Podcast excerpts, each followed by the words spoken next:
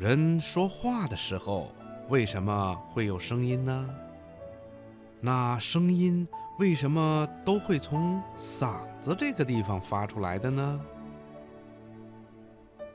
听广播的小朋友，博士爷爷在回答这个问题之前呐，让我们先来做一个小实验，请小朋友把手轻轻地放在脖子正面靠上的位置上。然后啊，说一句话，你会有什么感觉呢？哼哼，对喽，手会感觉到震动。小朋友，你知道吗？声音呐是由震动发出来的，我们说话的声音也是这样，在我们的喉部，也就是我们的嗓子这个部位。有一个重要的发声器官，叫做声带。声带是由富有弹性的韧带、软骨、肌肉和黏膜等组成的。我们在说话、唱歌的时候，声带呢就会拉紧。从我们的肺部出来的气体呢，冲击了声带，就会让声带发生震动。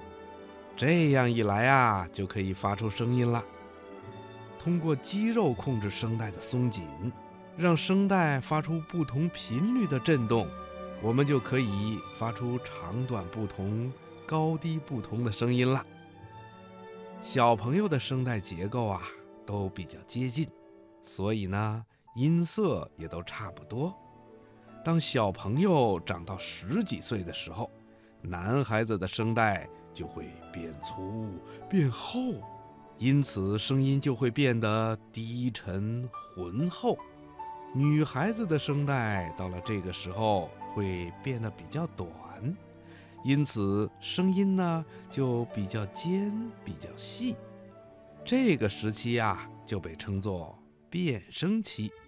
小朋友们要注意保护好自己的声带，特别是在变声期的时候。不要过度的用嗓，更不要大喊大叫，这样就不容易发生声音嘶哑、声带损伤了。听广播的小朋友，你记住了吗？